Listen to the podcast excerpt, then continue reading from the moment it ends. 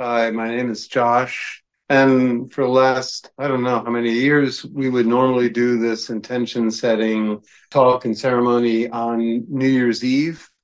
But this wonderful space where we have been hosting our events was not available. They had another group that got in before us. So uh, this kind of actually works. It's early enough in the year, and it's nice to actually do it on our normal night so that if you ever want to join us, we're right now the first Tuesday of every month. Dharma Punx on the other Tuesdays of the month. Uh, you can always join on Zoom, and the information is, of course, on the dharmapunxnyc.com website. The challenge of giving a New Year's Buddhist intention setting talk is that on the one hand, I like to distinguish it between our Judeo Christian concepts of resolutions, which are very different, and talk also about why so many of the intentions we set for ourselves, uh, either one, are unrealistic, or two, even if we did attain them, they wouldn't really make much difference in our well being. So, I'm also going to be talking about the actual types of intentions that make an, a significant difference in how we feel. And um, so hopefully you'll get something from the talk. And then what we're going to do is we're going to have a meditation where we put into practice the tools. Once we do that, then Bryce, who's got the strings, is going to hand out the strings, and you're each going to take one. And then, if you like, you don't have to, but we're going to just recite the Buddhist uh, precepts and refuges, and I'll talk about what they are. And then you're each going to tie a string on your neighbor's wrist. You're going to tie three knots to represent the Buddha, the Dharma, and the Sangha, and then tie it to wrists. And it's just a reminder not to be a Buddhist, but just to have a spiritual practice in your life. And if you don't want to do it, by no means. Uh, you don't have to. That's about as culty as we get. so, uh, with that, a predominant theme in both spiritual and psychological insights to the human mind is that much of our distress emerges from internal conflicts that are endemic, which means they're natural. Yet, even though you would think that the mind would be comprised of a single unified set of desires that in no way conflict with each other, guess what? That's not the case. Uh, no matter how wonderful our childhood attachment schema and early family systems and environments were or not, um, the mind has conflicting, contrasting, anything but cohesive drives um, that come into conflict. And so part of the work of any spiritual practice is to learn how to integrate these um, incompatible drives to create some sense of internal peace. Uh, an example and I'll talk about others. But one classic example is infants are born, one with the core drive to attach, the caregiving for sustenance, uh, emotion regulation, for safety. But when the child's need to attach is met, the child has another completely conflicting drive, which is to explore its environment without any interference or guidance by a caregiver. So the child's internal wiring is set with both exploratory circuits and attachment circuits. And so from the very beginning, we have conflicting drives in us. Now, uh, Abrahamic religions posit an innate dichotomy between uh, good and evil. Um, on the face of it, it's not a very uh, clinical or scientific delineation, but when you unpack the what is associated with good and what is associated with evil, you can see how these qualities are also innate to the human mind. Good generally represents kindness, charity, virtue, faith. i.e., they are what you would call pro tribal, service oriented drives to solidify our bonds with other people. But at the same time, evil in Abrahamic religions is also associated with idleness, sexual or financial profligacy, grandiosity, and so forth. But those are innate states as well.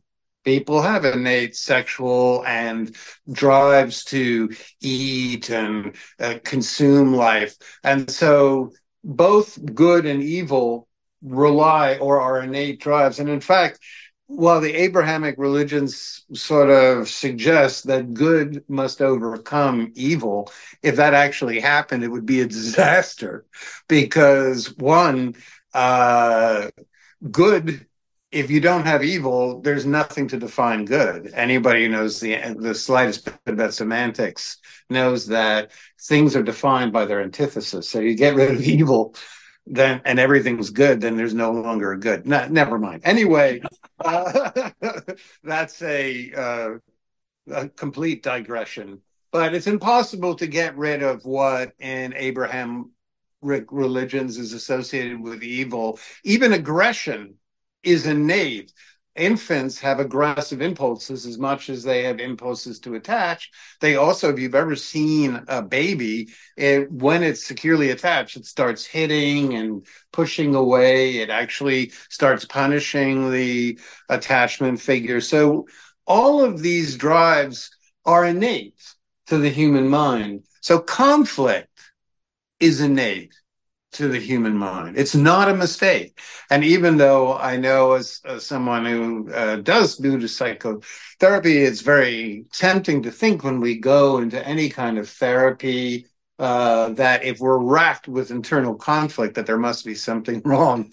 But actually, it simply means that you have a human brain that's functioning and we need to simply integrate rather than there's anything wrong occurring in your brain. So, um, in clinical psychology, the conflicts are between um, uh, our internalized values and standards that we introject by imitating other people. And these standards and values are essentially a paradigm of behaviors that allow us to look good to other people. That's it. We are a social species, and one of our core drives is to find safety or security in numbers. And we want to be part of a world we are our core anxieties beyond death and is social anxiety, being uh, essentially ostracized by a group, and separation anxiety, being separated from the loved and from people we rely on. So we have social brains. And given that we have social brains, we have a very strong, innate, imitative, mimicking capacity to observe as children the way our parents interact with each other, the way other adults, the way peers interact with each other. And what we do is we see observing all these people and we internalize these values. And these values are associated with hard work, reining in our negative emotions, not letting other people see our sadness or anger, financial growth, self reliance, physical beauty, and of course, the big thing that people uh, uh, learn to crave is achievement, something that provides us with the status that sets us apart in a good way. Uh, something that denotes achievement or uh, accomplishment. And so all of these, what we call internalized standards, Freud called them the superego. You don't have to know that. Um, you could just refer to them as the ego ideal, the ideal version of who we all have been taught we should be to be ever lovable and acceptable to others. And yet, at the same time, do we not have other contrasting, conflicting drives as well? There's in all human beings, no matter how much we try to rein in our emotions, there's an uncontrol of flow of emotions that don't look good all the time to other people. We all have our sadness, our loneliness, our frustration, our disappointment. We have the times we do awkward things in front of other people. We embarrass ourselves. There are times we become anxious and we don't want to be, or we feel too depressed and we don't want to be around other people. We have natural internal states that we have been taught by observation other people won't like and so when we're in those states, we want to isolate and hide and not go out and not uh, want other people to see us. And this contrasting states in us is entirely natural. So our psychology, the human mind is rife with natural conflicts. And it even gets harder than that because when the uncomfortable, awkward emotions that we've been trained or impulses that we've been trained to hide and conceal come out. And we do something that uh, creates a sense of embarrassment. There's a courtesy of our dorsal anterior cingulate cortex and our left prefrontal cortex. We have what uh, is frequently referred to as an inner critic. It's simply an internalized voice of the uh, shaming, judging parent or adult. Maybe it was a teacher, maybe it was peers, maybe it was a parent that we've internalized to uh, judge us, to point out every time we've done a misstep. And this kind of self criticism, of course, it backfires because rather than leading to uh, a perfect ideal ego state where we never get anxious, sad, lonely, depressed, where we never say things out of turn, where we never have slips of the tongue, all that happens is the inner critic is associated with one thing only, which is addiction. The more people have a unregulated inner critic, the more they eat, shop, numb out to drugs, alcohol, TV, and so forth. It doesn't lead to any behavioral change, but it does, except if you count behavioral change as addiction. But other than that, it serves no healthy purpose.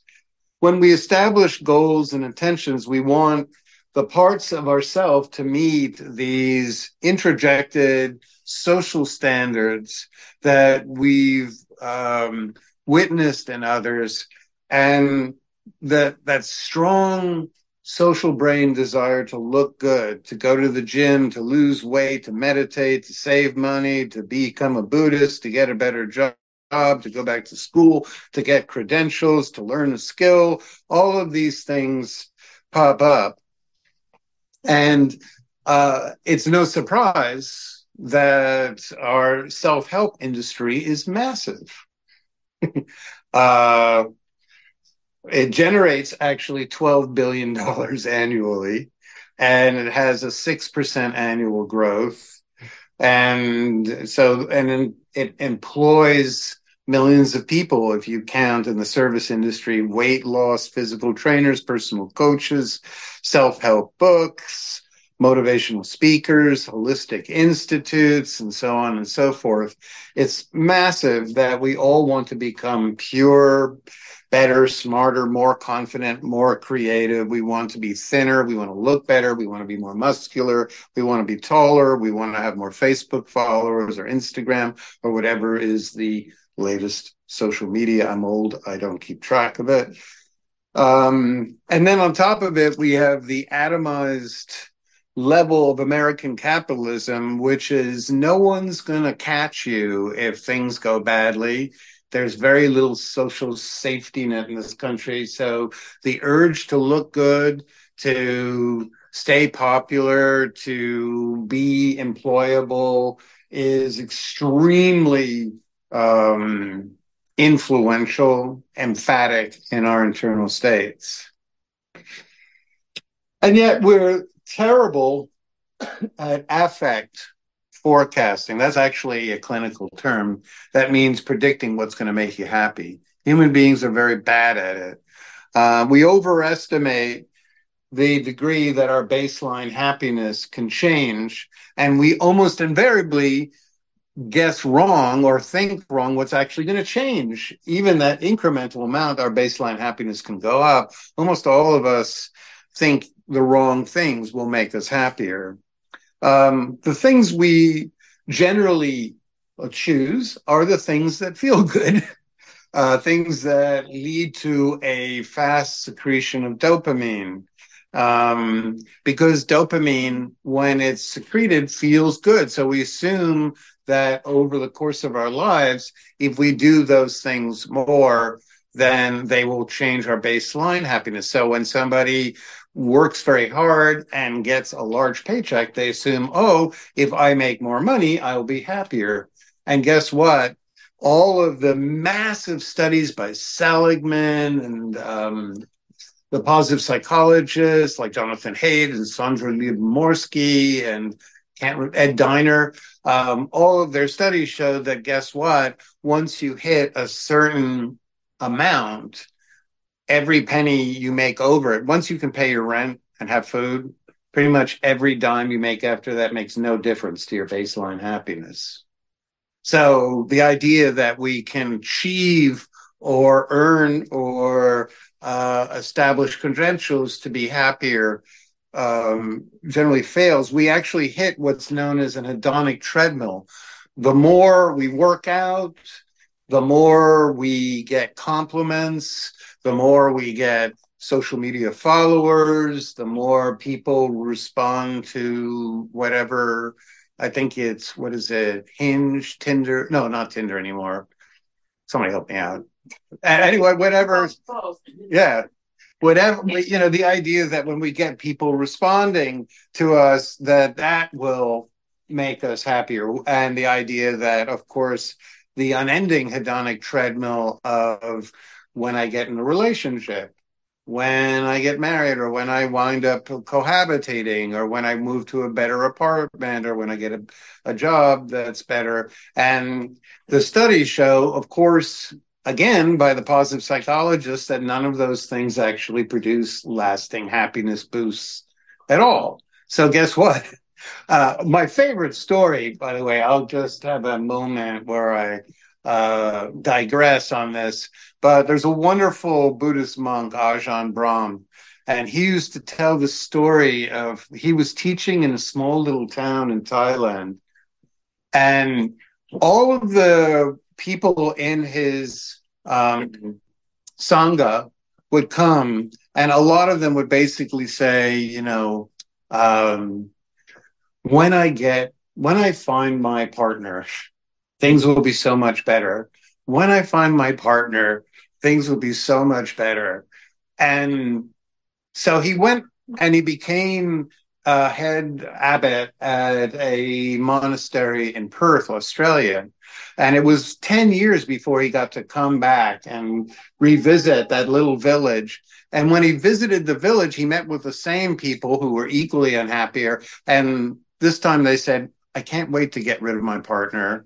I can't wait to get divorced when I get somebody better. What a mistake, et cetera, et cetera, et cetera. Now, that doesn't mean, even if you do get a partner you really, really love, uh, that your atta- your baseline happiness will move up a little bit, but it's not going to be the answer to the uh, classic internal conflicts or tendencies towards anxiety or depression. Uh, two wonderful studies along this line by Brickman and Coates was that within a year, a year of winning the lottery, individuals return to the baseline levels of happiness before they won the lottery. Makes no difference to their happiness. On the other hand, recent accident victims report gaining more happiness from everyday activities than people who are completely healthy. And in their studies, they found that only 10% of the population ever changes their baseline happiness. And half of those 10%, it goes down due to, due to loss, separation, incarceration. So, uh, And yet, there are ways to positively change your baseline happiness and also your sense of purpose and well being. So, the Buddha taught that there's three types of craving that cause suffering. Most of us are familiar with the first, which is kamatanha, which is chasing after short term sensual pleasures that feel good, release the dopamine really quickly, but then you have the mirrored synaptic um, decrease of dopamine following it. So when people binge eat, then in the aftermath, they not only does the dopamine levels go back down, but it goes down to even less before they binge eat, or when people play video games for hours, the dopamine goes up. But then when they stop, the dopamine goes even lower than it was before they started playing the video game. Just like cocaine or speed, when people take those drugs, it, the dopamine surge to the frontal lobe, especially to the midline regions from the ventral tegmental. It surges, but then you stop.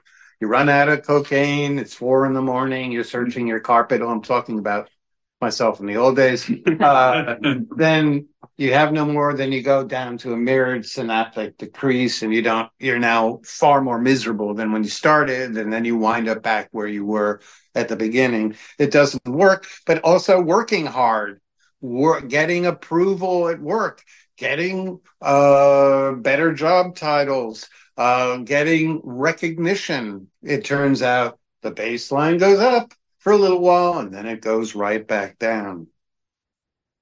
So I just two more notes. One is that from an existentialist perspective, not that you care, but I always like dropping them in because my mother was uh, loved the existentialists. It was her religion, so I got to throw them in as a nod to good old mom. Um, they noted that assuming uh, prefabricated social roles that come with status is a form of self deception, that it conceals the truth that we are all born without any purpose whatsoever, that none of us have any reason for uh, being here, that it's up to each and every one of us through our own endeavors, through our own questioning to transcend that cultural programming and find what for you creates those internal states that on through their naturalness and through your ability to sustain them over long periods of time can slowly begin to reduce the amount of distress the amount of conflict and also to create a sense of self-esteem and self-worth finally, before we go into the solutions that do work, um, the idea that it's easy to, the idea that we should simply be able to make resolutions and then change, that we should be able at the beginning of the year to say, you know what, this year I'm going to spend less time on Instagram and more time meditating and or i'm going to spend more time at the gym and less time in front of the tv that sounds great doesn't it? That sounds wonderful. The problem is that's all based on the delusion that people think and that their thoughts change how they act. And guess what? Our thoughts are not influential at all in, in engaging new behaviors in fact the uh, thoughts play a very, very limited role in act. In fact, the studies of um, famous study in the 1970s uh, that showed that all uh, behaviors are instigated by pre-conscious, non-cognitive regions of the brain and that the only role that thought have is it can delay a really bad idea. Mm-hmm. so when we think a lot, mm-hmm. all we're doing is stalling.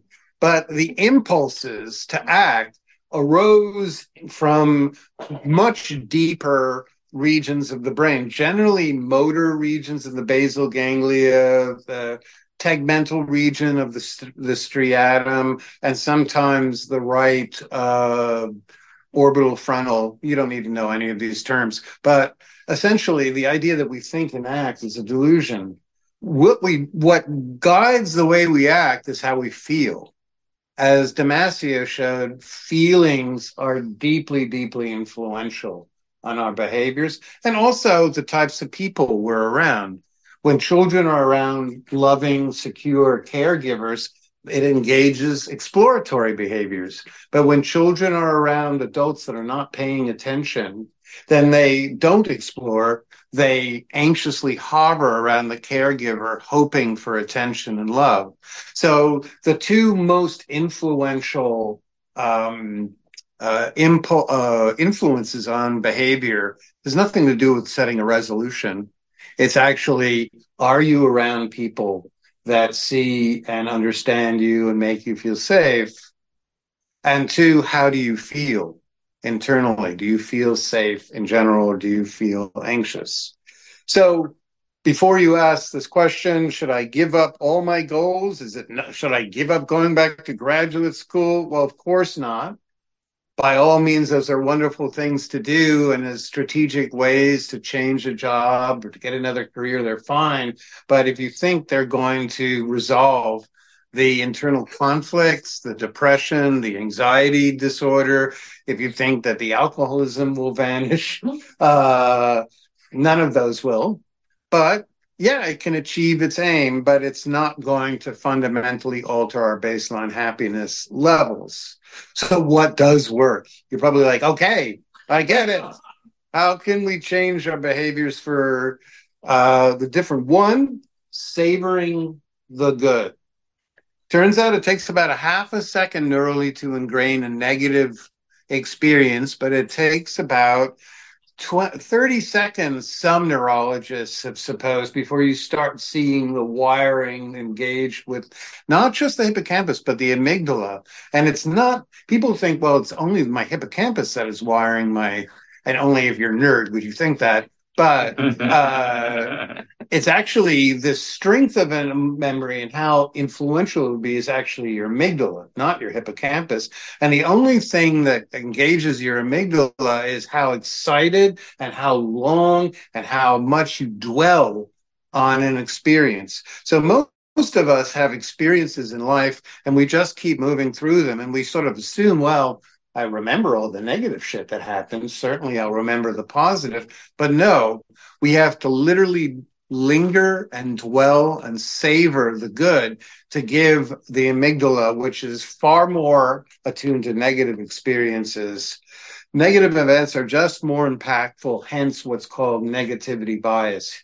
Human beings remember negative events with five times the clarity, five times the influence. So if you want to undo that, if you want to undo the negativity bias that helped us survive over the course of evolution, but is now completely outdated, we have to take the practice to bring to mind positive experiences that have happened.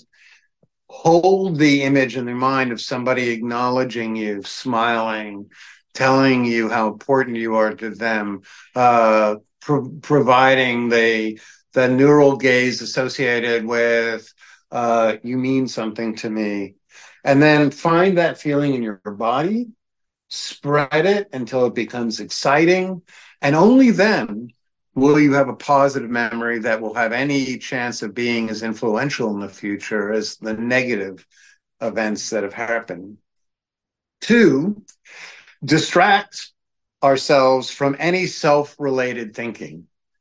It turns out that if you do the all look at all the studies and they're very scary and you can find them anywhere, so I'm not going to bother to give you all the different names. But if you look up default mode network, what you're going to find out it's the single network of the brain most associated with stress and unhappiness. And guess what kind of thinking switches that baby on? Thinking about yourself. When I think about myself, my default mode network goes on.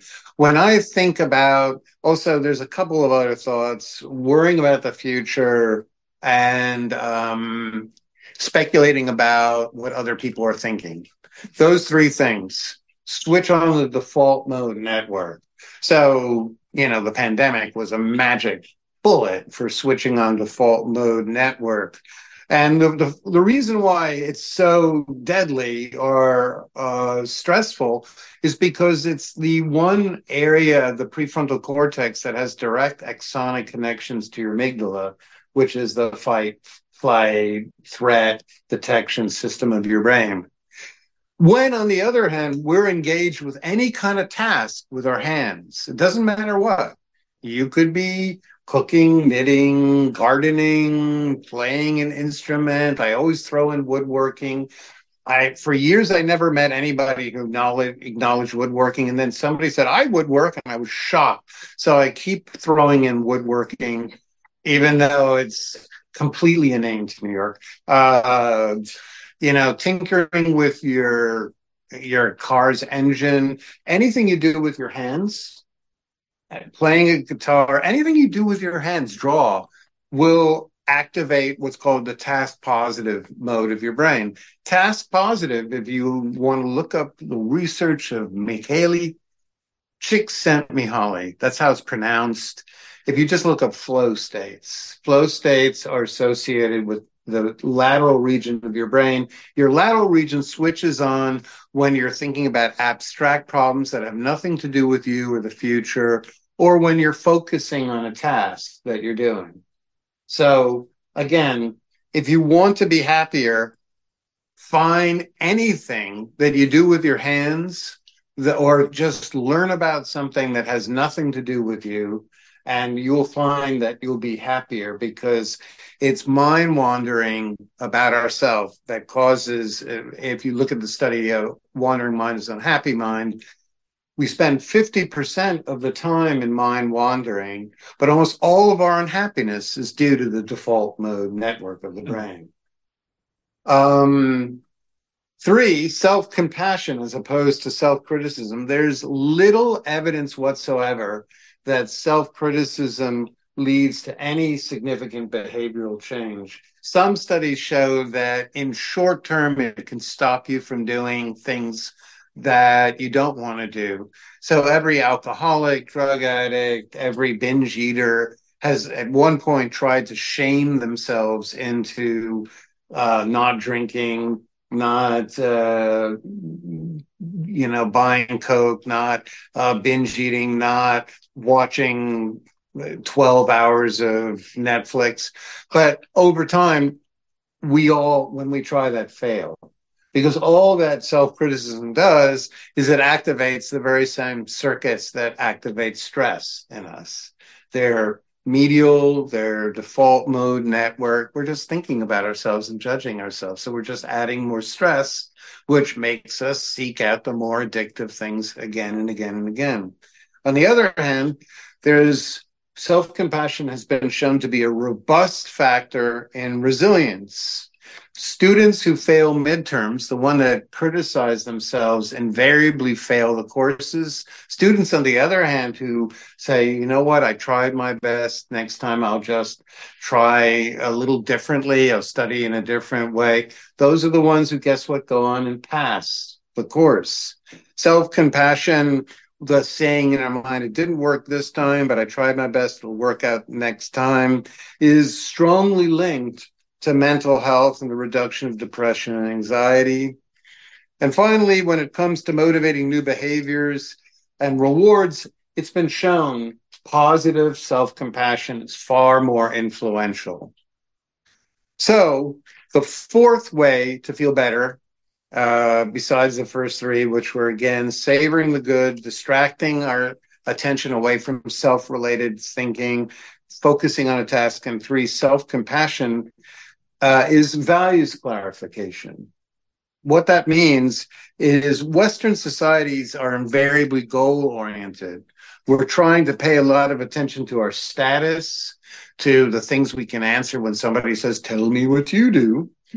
Um, but goal oriented lifestyles push us to pursue goals not only that don't make us any happier, but very often conflict with our core values. You know, for example, if you work 60 hours a week, uh, but your core values to connect with your loved ones, guess what?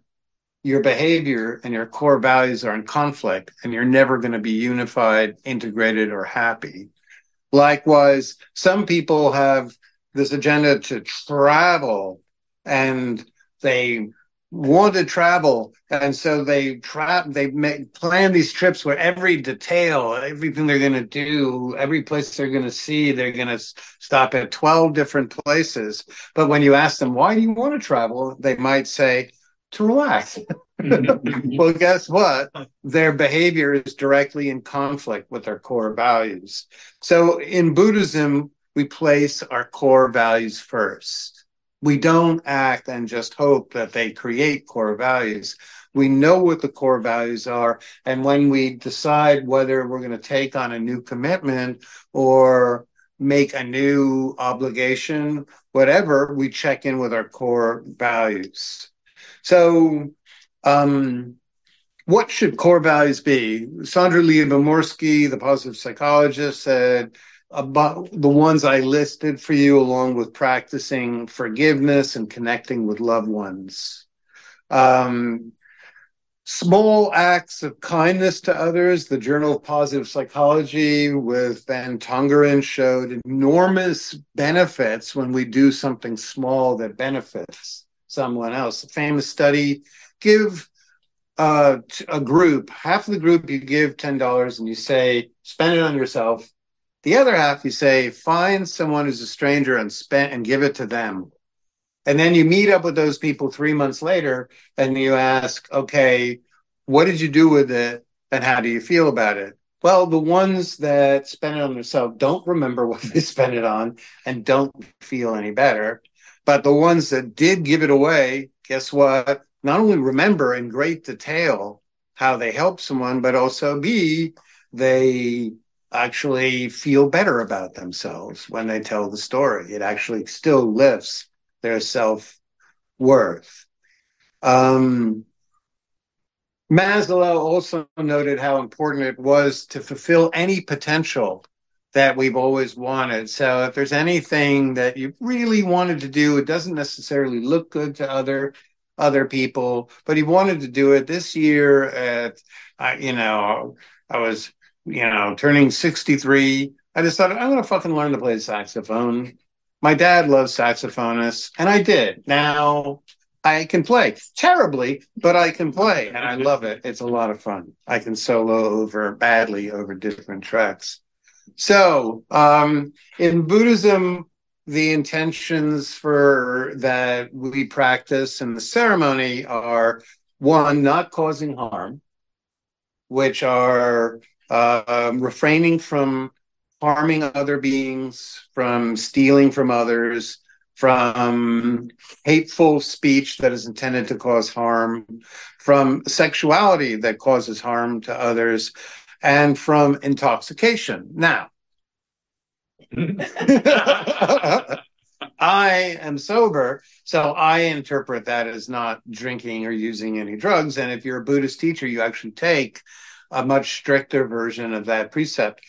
Uh, for non Buddhist teachers, which most of you are, um, refraining from intoxication doesn't mean that if you're not an alcoholic, you can have your glasses of wine, your beer, whatever. Um, but you don't use it to the extent where you become heedless and can say or do something that could cause harm to yourself or to anyone else. So each of you has to know what that delineation of what's harmful to yourself and harmful to others. So, um, and then what we do is we take the refuges. The refuges are to the Buddha, the the Dharma, and the Sangha. The Buddha is simply holding in mind a image of, of what a secure, uh, completely um, peaceful figure might look at. You're just some people hold in mind the actual Buddha, but it could be anybody you know that you associate with peace. Why do we hold in mind these figures and maybe even hold in mind an image of ourself as com- as peaceful and as a compassionate and kind? Well, human beings from more go need what's called object constancy. From childhood onward, our ability to go out and feel safe in the world and engage in behaviors that we feel proud of is based on having an internal image, a secure base or an internal model of a compassionate figure that will be there to help us out if we become emotionally overwhelmed. So some of us didn't get it in childhood. Some of us did get somewhat of a secure base. Somewhat got a completely wonderful secure base from our caregivers. But by the time we're adults, we can wander far away from figures that are unconditionally loving. And that can make us be more defensive and more walled off in our life. So holding in mind an internal image or internal refuge of a loving, compassionate, always available figure is enormously beneficial. Now, in Abrahamic religions, people call that God. In Buddhism, the Buddha was not a God. He was just a person. You can, it doesn't have to be a God. I don't use a God. I've used just various people in my life that showed compassion, kindness, who were available for me. The second is seeking refuge in the spiritual wisdom and um, so you could learn about the Four Noble Truths. For me, the big ones that are the, one of the cores of Buddhist wisdom is the three uh, facts of existence, which are one, everything in everything, every internal state is impermanent. Nothing is permanent. So anything we latch onto, especially externally, hoping it will make us lastingly happy, is going to let us down. That doesn't mean that happiness isn't available, but the idea that we can latch onto it or grab it or accumulate it is not going to work. Two, because of the impermanence of our internal states, a life based simply on trying to accumulate happiness will fail and will create suffering. But three, there's no internal unchanging self or identity. We are limitless in our possibility. We are just a compilation of thoughts, feelings, sensations. And the, the only thing that limits who we can be is the stories we tell about ourselves, not anything innate to us whatsoever. Um, and I was going to talk about the Kalamas, but I've been going on too long. Anyway, so lastly, I'm going to talk about for a moment refuge in the Sangha. As I noted, Sangha means community. Uh, the Buddha said, I don't see any spiritual quality that will rise without one having friendship to support it. In other words, the Buddha, when he was asked by Ananda, the Ananda, his attendant, said to him, Is it true that spiritual friends are half of the path. And the Buddha said, never say that. Spiritual friends are the whole of the path. Without them, there's no path. So, not just internal figures that are emotionally soothing and convey compassion, but external sources of um, acceptance, acknowledgement, uh, attention, and attunement. That's the talk. Mm-hmm. Now, what we're going to do is a meditation where we're going to put into practice some of those tools. And then once we're done, we're going to do the intention setting ceremony. So mm-hmm. relax and find a comfortable seated position.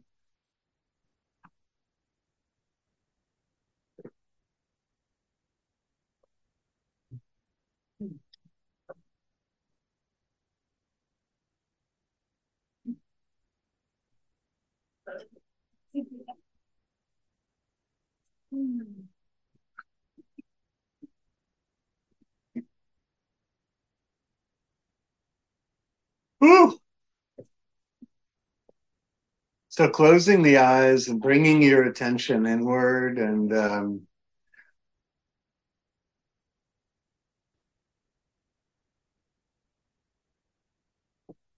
seeing if you can cultivate cultivate some kind of breath that feels really good. And it doesn't matter where you sense the breath in your body. Just try to cultivate a rhythm. Generally, the most pleasant kind of breathing is even on the in breath and on the exhalation.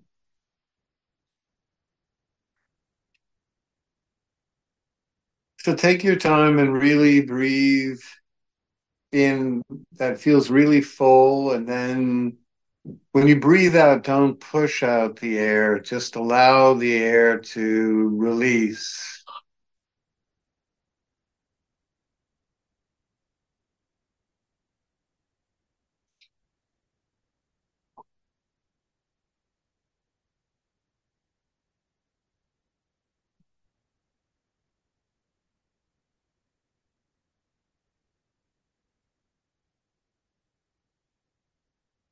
Just breathing in and breathing out.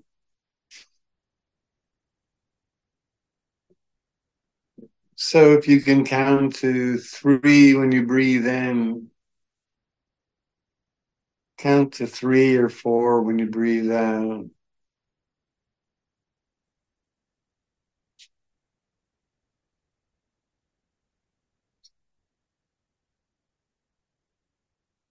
If you can count to four while you breathe in, count to four or five when you breathe out.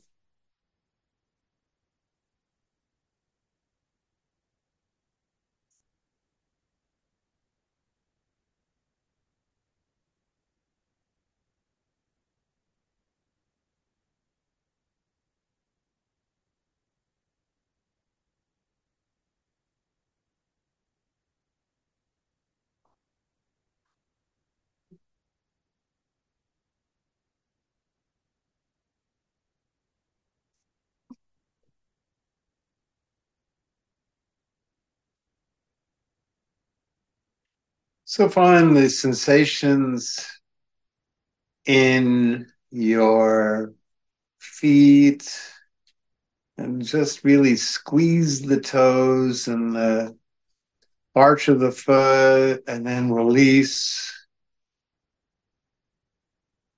And if there's any tension still, just use your awareness of the breath while you're breathing. Just hold those sensations in mind, and you don't have to do anything, but if you just breathe comfortably while you hold in mind an area of your body very often, you'll find that the action potential stored in the muscles releases.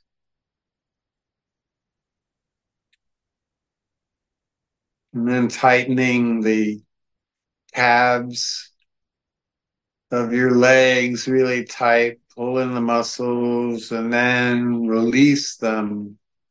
Let them go and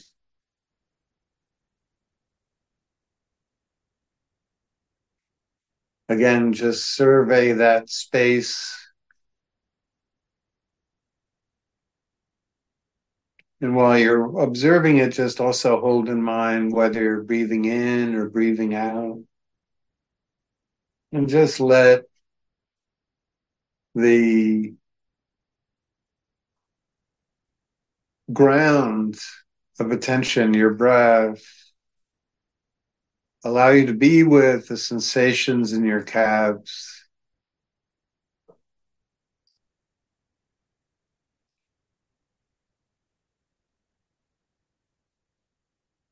Tightening the muscles in the thighs, releasing, breathing with the upper half of your legs.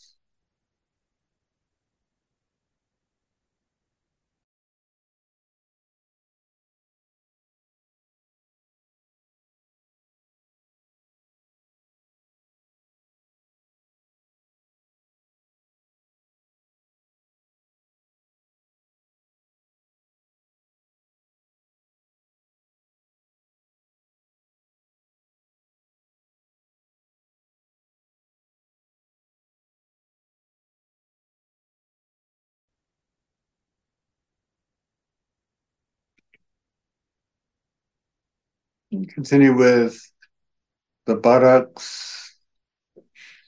And after you do the paired muscle relaxation there, just move up your body area by area and just make sure that you spend a little time tightening and releasing all of the muscle groups and then using the breath for 30 seconds to just be with any tightness or bracing or contraction. You don't have to set any agenda, just be with, create a compassionate awareness of all the tension that you encounter and just be with it rather than run from it or need to change it.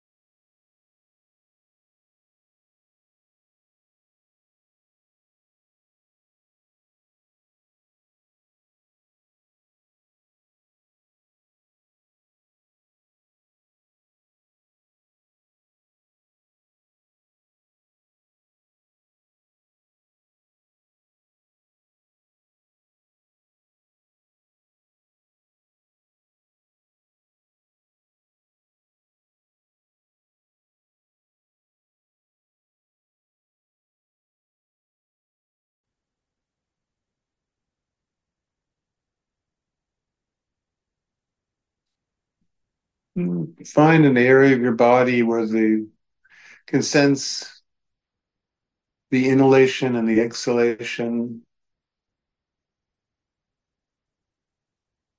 It should be an area that feels really spacious and good right now. Maybe the belly, maybe the chest, maybe the tip of the nose, maybe the shoulder, you might be able to find the in breath as energy moving up from the abdomen to the sternum, and then the exhalation as energy being released down the front of the body.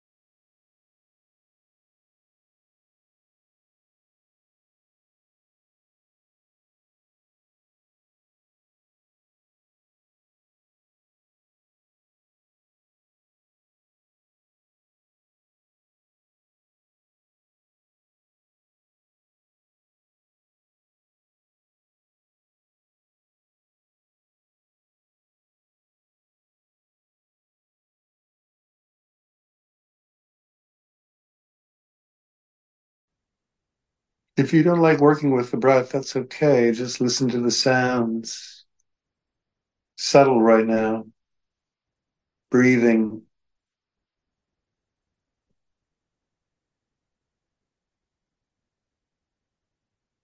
Just allow sounds to arise and pass.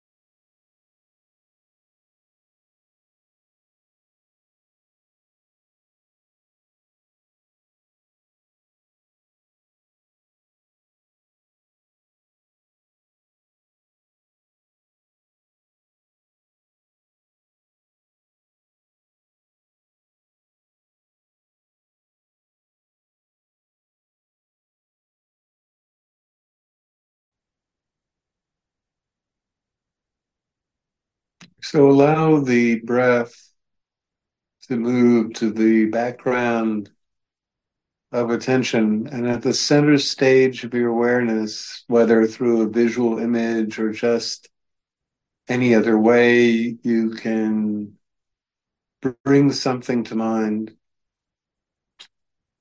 Bring to mind a figure that you associate with unconditional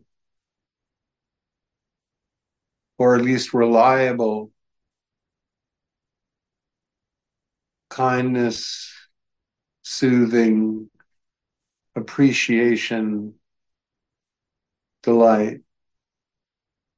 This can be someone you've actually known. It could be an image of a spiritual figure. It could be someone you create entirely from your imagination. It can be someone that you know of in the world who evokes these aspirational qualities.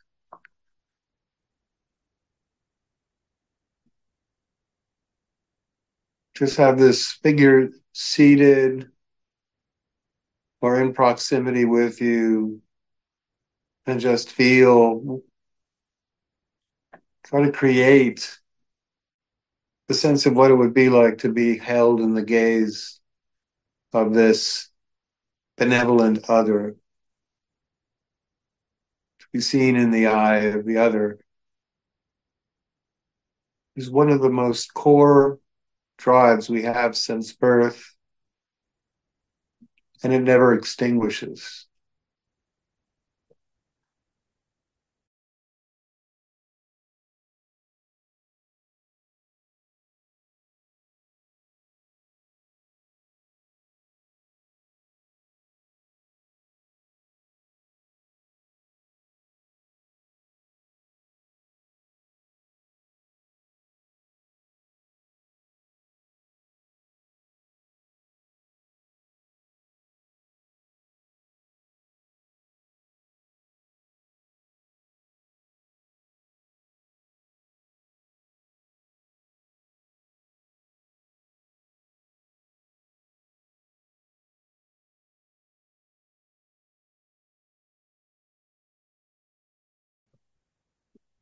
What does it feel like to be really seen and accepted?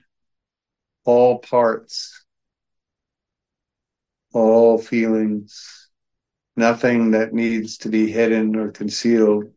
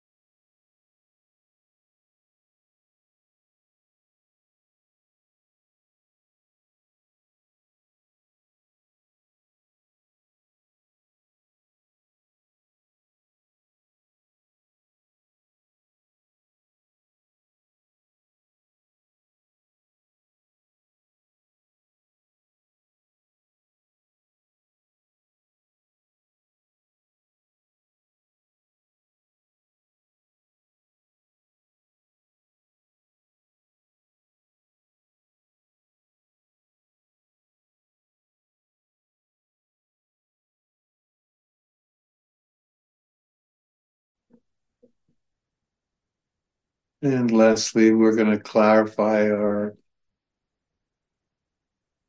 deepest values.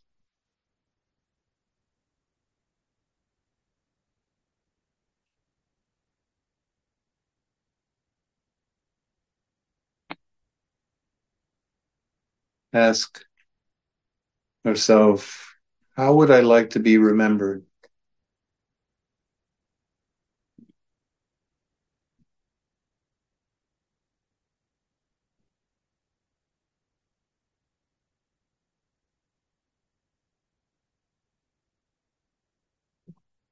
Imagine a hundred years from now, how would we want to be remembered?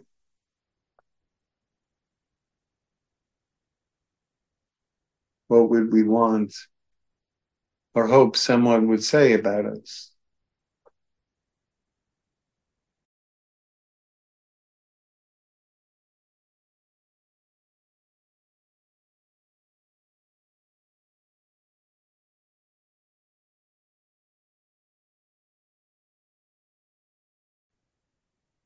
Keep it simple. What are the to be seen as caring, helpful, creative?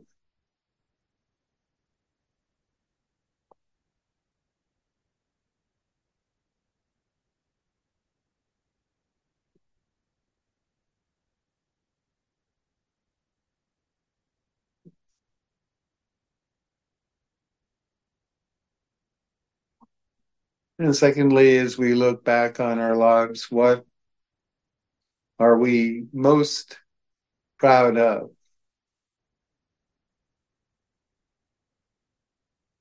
What choice? What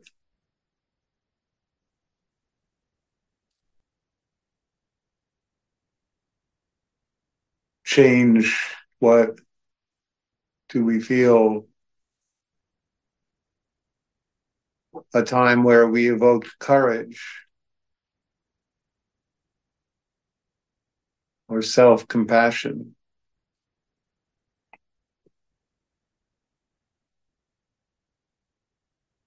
What choices, what acts are we most proud of, and what values do those acts display?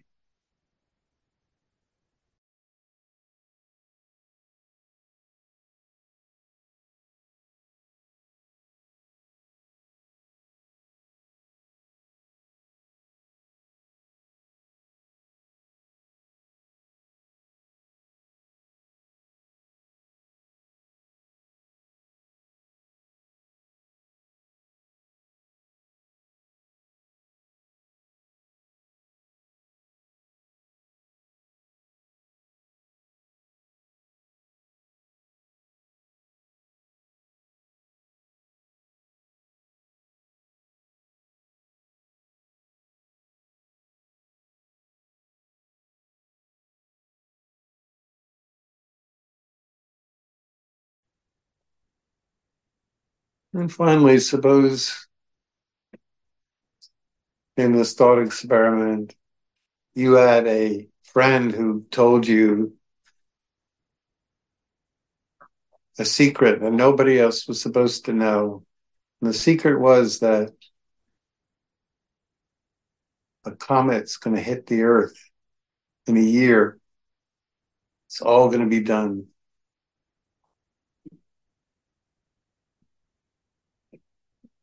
What would you want to do in this final year? Who have we lost track of, we reconnect with?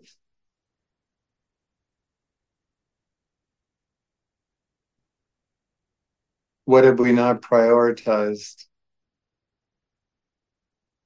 That given the lack of guarantees, we would prioritize.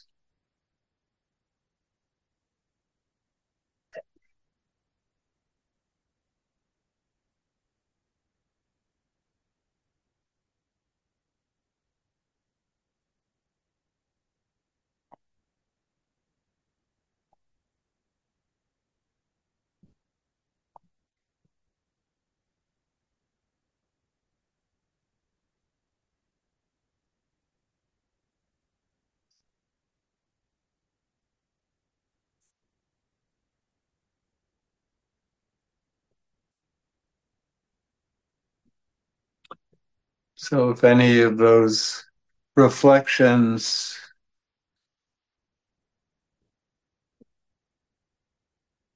have brought any clarity, just know what those intentions are.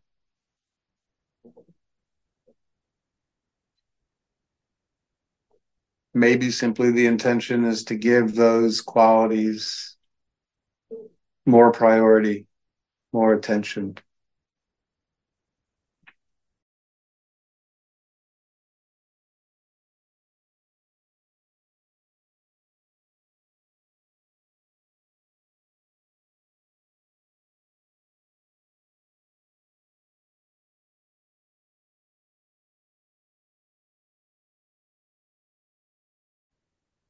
So as we pass on the strings or the next part, we're actually going to do the refuges and precepts. You simply, if you want, repeat after me, and you just allow these to be your intention in this moment. And you can continue if you want to hold these intentions through the year. So, knowing how deeply our lives are connected, and here's the part you're going to repeat back after I say it I undertake the commitment to protect life. I undertake the commitment to refrain from taking that which isn't offered. Great memory. I undertake the commitment to refrain from causing harm through any form of sexuality. I undertake the commitment to speak truthfully without the intention to cause harm. I undertake the commitment to refrain from consuming intoxicants, consuming intoxicants to the point of heedlessness and unskillfulness. All right. So you've taken the precepts, and now for the refuges. The refuges, I take refuge in the Buddha. I take refuge in the Buddha.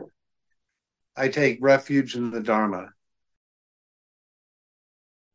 I take refuge in the Sangha. And then it's for a second time, I take refuge in the Buddha. For a second time, I take refuge in the Dharma. For a second time, I take refuge in the Sangha. And here's the last. For a third time, I take refuge in the Buddha.